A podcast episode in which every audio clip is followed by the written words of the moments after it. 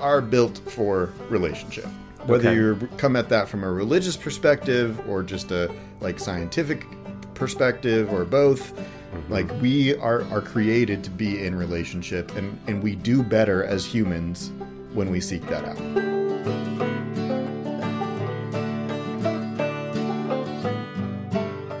Welcome to The Neighbor Next Door, a podcast where we gather on the front porch to talk about the power and importance of neighboring.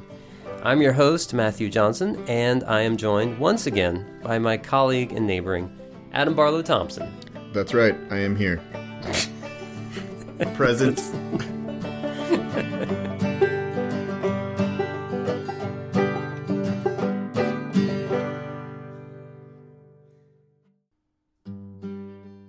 Today's episode, we continue looking at the three key ingredients of neighboring. Those three key ingredients are abundance, relationship, and joy. We started looking at these three in episode six, and specifically there, we talked about abundance. And for this episode, we are looking now at relationships. So, what do you think we'll talk about next, Matt? After this episode. I mean, maybe joy? Oh, okay. Just setting it up for the listener. That's right. But we don't know if that's going to be episode. True. We don't know the number of that It'll come episode. when we record it, folks. Just right. roll with us here. That's right. It's like all of neighboring, Mm-hmm. there's a there's an aspect of relationship that makes you say, "Do we have to talk about this?" I mean, Right. Sure. isn't it obvious? like, isn't being a good neighbor necessarily part of relationship or vice versa? yeah, right. yeah, yeah. So why do we have to talk about this? Yeah, Adam? so we often we we we mention off and on that we come at this from a perspective of rooted in Christian faith, and so part of what we believe is that we are created to be in relationship, and that God is relational, and even if you're not Christian, we can see through research that relationship is built into our DNA and in, you are you literally helps you be healthier when you're in relationship. So we have a couple different studies that we've pulled to share with you today. So the first one is a group of people in Appalachia, actually older men who are chronically isolated and dealing with health issues. And what happened, the experiment, they took half of the men and they gave them like informational material about aging and isolation. okay, And that did nothing for them. They stayed the same. Yes. And then and then they took the other half and they sent out people who were just trained as listeners. Hmm. And so like the, they would come to the the how, the home of the person who was isolated and they would just listen to them and it was um, six sessions 2 hours each and they just Yeah. listened that's all they did and the me- the measurements of health all in like were made better over that period of time with the ones that had the listeners. yeah, just from being listened to. Yeah. So like we just know like human connection helps us. Yeah. I mean, and so I just just want to hold those the, the two groups Right. uh, up beside each other because Yes. I, I think if you if you came to me and said, Matt, we have this group of people who have health issues, chronic health issues. How do you want to solve it? This huge problem. right. Right. Then I would say, well, they maybe they need educating. I have the best pamphlet just for that kind right, of thing. Right. I Yeah. mean, you see, I see pamphlets all the time. You know, with like this is how, and and to see that it had so little effect on them, and then right. sure. and then the s- the simplicity of just listening. Yeah. And I think it's it's added irony that they didn't even actually talk about health issues. Yeah, right. Yeah. I mean, so it wasn't a nurse that was listening to no, them. it's just like volunteers, Yeah. you know. So like you and I could do that. like yeah like if you think of you know someone who lives in an, the, one of the eight front doors closest to your front door Uh-huh. be like someone like that Okay. yeah All right. little nudge nudge there people That's right. That's right. Yeah. with these with these ingredients episodes i've got a little bit of like sting for the listener Yeah, you Like, do. you know what You do. all just get out there and do it i don't understand it's abundance relationship joy just go be happy i don't know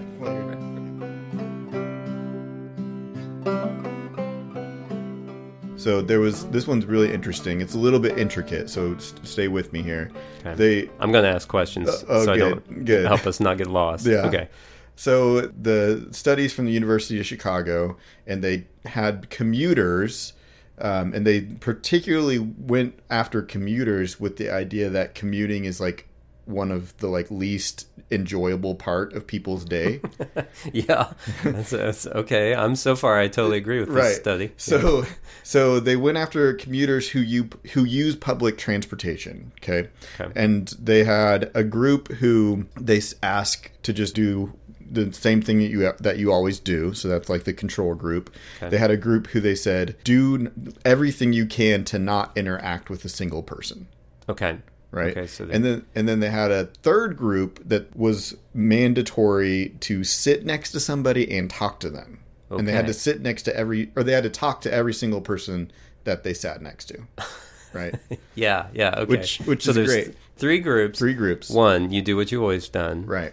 Two, you cannot talk to in, or interact with anybody. And three, the third group, you you must interact with every person that Correct. you meet. Okay. Yes, All right. And let me just say that if someone told me to get on a on a train yeah, and visit or a subway, right? Right. And visit with every single person, yeah. I can feel tightening in my chest. Yeah. And I'm like, I don't want to do that. Yeah. That sounds miserable. That's exactly how the people felt as well. oh, really? Yeah. Okay. All Yeah. right. All right. And then they asked that group, they said, So, how many people, when you talk to these people, how many of you think people will talk back, like have, engage Oh. in conversation with you? yeah. Okay. Okay. I mean, not very many. So actually, it was fifty percent, which is not.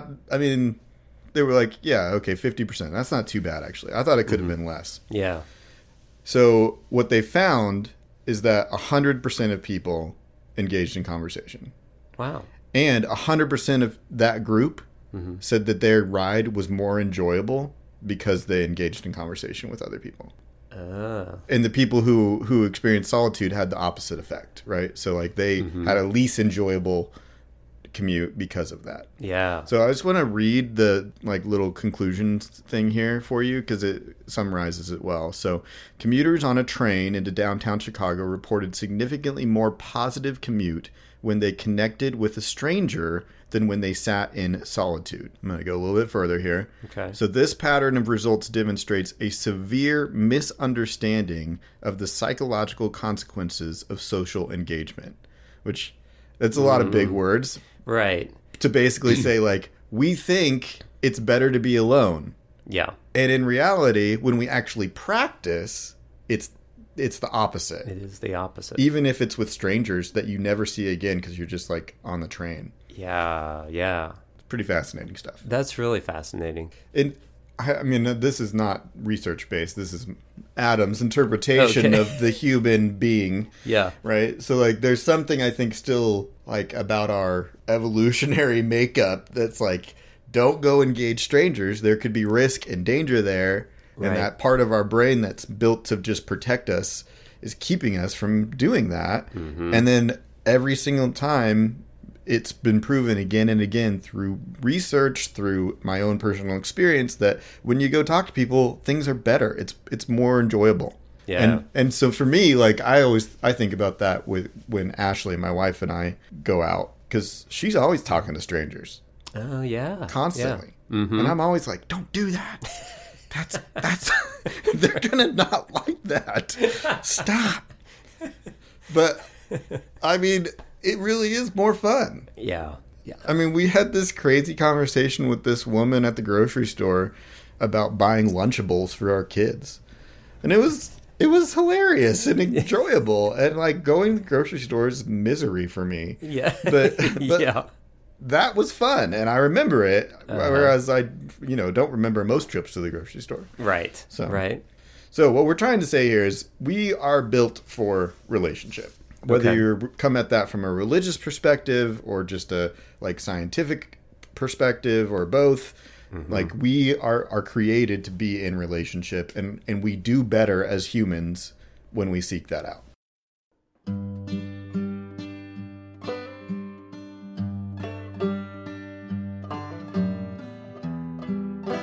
I noticed one day I was driving along and I saw this bright pink building on the side of the street really caught my eye. I had not noticed it before. I was like, what is that? So I slowed way down. And as I drove past, I saw that it was a bakery.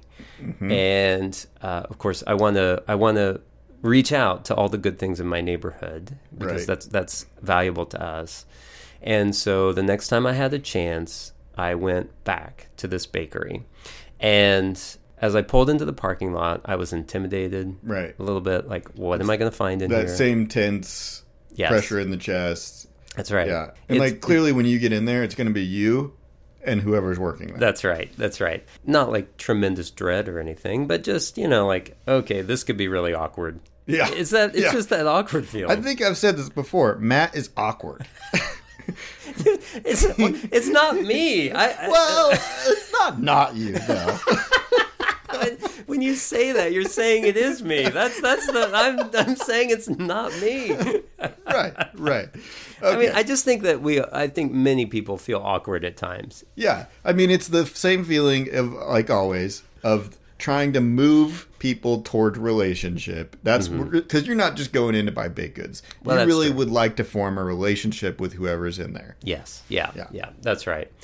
Uh, so I walk in and I meet uh, the owner and baker. Now this place it's called Brianna's Bakery. You Yep. should- they're on Facebook. You should check them out.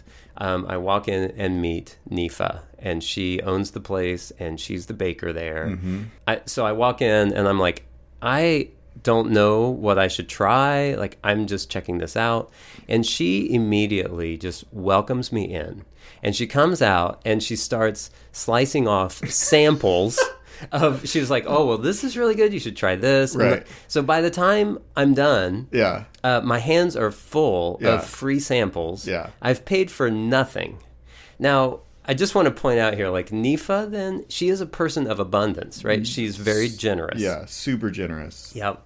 And it, I loved it. Like it was, it was just, it was so much fun, Mm-hmm. right? So immediately, like I start telling everybody that I know, you've got to check out this bakery. The owner is awesome. She's very generous. Right. Um, Catherine was super excited as well. So we start going down there on a regular basis, and part of it is obviously it's a bakery, so everything in there that Nifa makes is amazing Right. but also we connect with Nifa. Like there's a Right. sense of, of friendship that forms there. Yeah. And because of that friendship, like we want to do everything that we can to like support her business and we want to Right. see her do well.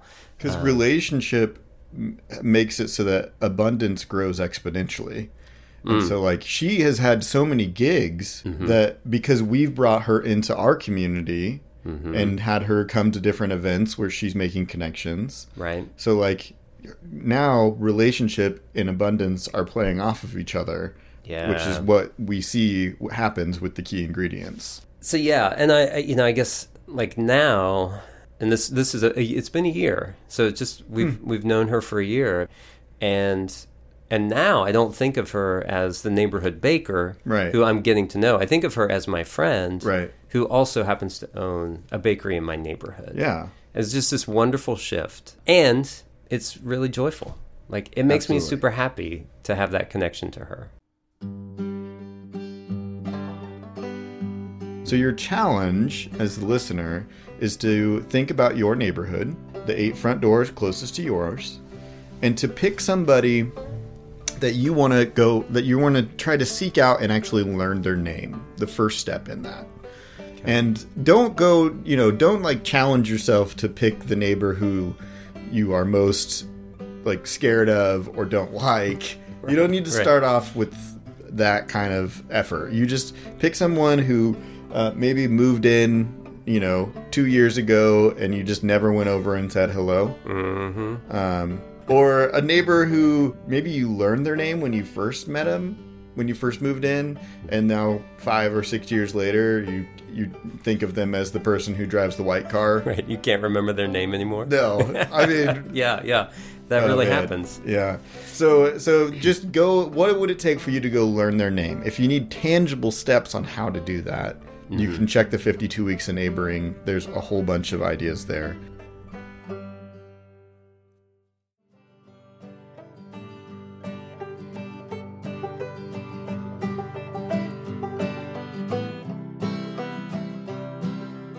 So, I I guess that's the end of the episode. Apparently so. We seem to have we seem to have run out of material. So All right. next episode uh, in this series, we'll talk about joy. I don't know if it'll be next in your feed, but eventually we'll talk about joy Yeah. as part of the last ingredient of neighboring, and you'll see how abundance feeds into relationship, relationship feeds into joy, and that together they make for good neighboring.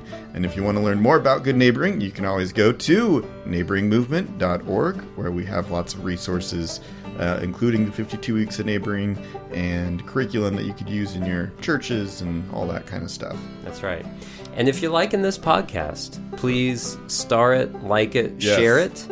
And if you go to you can you can subscribe for this podcast through iTunes, Spotify, Stitcher, Google Play, uh, and others. There's probably more that I just don't know about, but those four I know. Yeah, so be sure to subscribe and also, if you wouldn't mind sharing it with somebody, we would appreciate that as well. That's right. So, this podcast has been a production of the Neighboring Movement. It has been labeled and edited by our fantastic intern, Number intern five.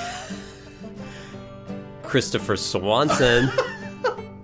Yes. How dare you call him? Got you to intern? say his real name. I'm deleting that part out. and the music that you hear in the background was created by Brutal Bear. the part of the brutal bear that is the best. Let's just be honest. Dig in Pay the for hole. that. That's Dig in right. the hole. Deeper. and deeper. yep. All right. Well, thank you for listening and happy neighboring. Happy neighboring.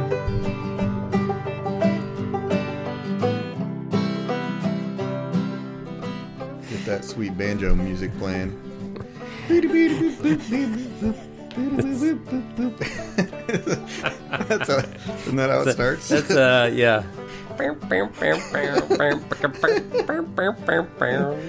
I was thinking can't. we should get a different. We should redo a new one for season two. oh, f- Maybe like throw some auto harp in there. People are Yes. craving auto harp these days. you run in a really interesting circle of people.